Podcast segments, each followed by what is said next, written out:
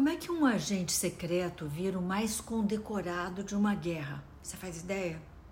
Odette Hallows foi uma agente secreta britânica durante a Segunda Guerra Mundial e uma das poucas espiãs a sobreviver depois de ser presa em campos de concentração. Por conta do seu heroísmo durante a guerra, ela foi a primeira mulher a receber a Cruz de Jorge, a mais alta condecoração civil do Reino Unido. Odette Brayley nasceu em 1912 na França. É, na infância dela, ela, ela contraiu uma doença séria que a deixou cega por três anos. Além disso, ela também teve poliomielite e passou vários meses de cama.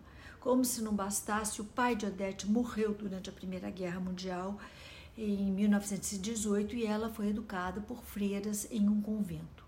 Em 1931, Odete se casou com um homem britânico. Com a eclosão da Segunda Guerra, o marido precisou servir ao exército. E Odete e suas três filhas se mudaram para a Inglaterra, onde elas ficariam mais seguras. Em 42, furiosa com a ocupação nazista em sua França adorada, Hallows se tornou agente executiva de operações especiais SOE e sob o codinome é. Aquela mãe de família se revelou uma agente intrépida e eficiente e passou a atuar na Riviera Francesa, fortalecendo e recrutando civis para os grupos de resistência. Em 43, Lizzie, Lizzie né? e o líder de seu grupo, o Peter Churchill, foram capturados e entregues à Gestapo. Interrogada, Odete assumiu a culpa de tudo ela disse que ela era comandante e que Peter Churchill era apenas um recruta que havia sido recentemente é, aliciado. Peter foi liberado graças a esse ato de bravura que transformou a vida de Odette em um inferno. Interrogada e torturada pelo menos 14 vezes, a agente se manteve em silêncio, sem nunca trair ninguém ou revelar qualquer informação independente da fome ou das unhas que, que eles arrancavam, é, a resposta dela aos interrogatórios era sempre a mesma: não tenho nada a dizer. Quando a Gestapo percebeu que ela jamais cederia, Odete foi condenada à morte e enviada a um dos lugares mais temidos de toda a Europa, o campo de concentração de Ravensbrück.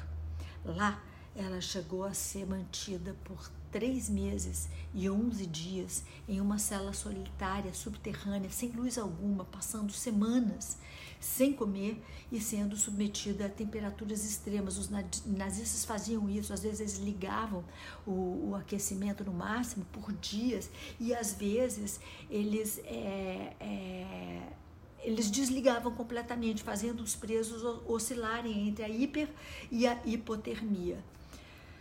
Nesse sistema horrendo, Odete contraiu escorbuto, claro, né? E tuberculose. E a saúde dela decaiu, decaiu tanto que ela perdeu quase todo o cabelo e vários dentes e ficou com a pele coberta de chagas é, fora da solitária, ela viu outras prisioneiras canibalizarem o cadáver de uma companheira de cela, tamanha fome. Odette Hallows foi uma das poucas agentes da SOE a sobreviver às prisões nazistas e disse que as doenças que, que teve na infância a ajudaram a ter perseverança.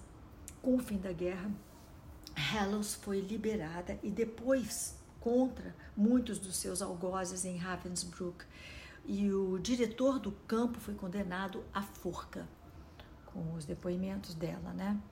Em 46, 1946, Odette Hallows se tornou a primeira mulher a ser agraciada com a Cruz de Jorge, a mais alta condecoração civil do Reino Unido, como eu disse, e até hoje é a única a ter sido condecorada em vida. As outras mulheres só foram condecorada, post, condecoradas postumamente. livros e filmes foram feitos com base em sua história, mas Odete nunca almejou a fama e fugiu. Ela fugiu dos holofotes pelo resto da vida. Ela disse, inclusive, só ter aceito seus diversos prêmios e medalhas para honrar os seus companheiros que não sobreviveram. Honrar Odete é honrar todos os agentes. Ela se tornou a agente da SOE mais condecorada de toda a guerra, independente de gênero. Em 1995, Odette Hallows morreu aos 82 anos.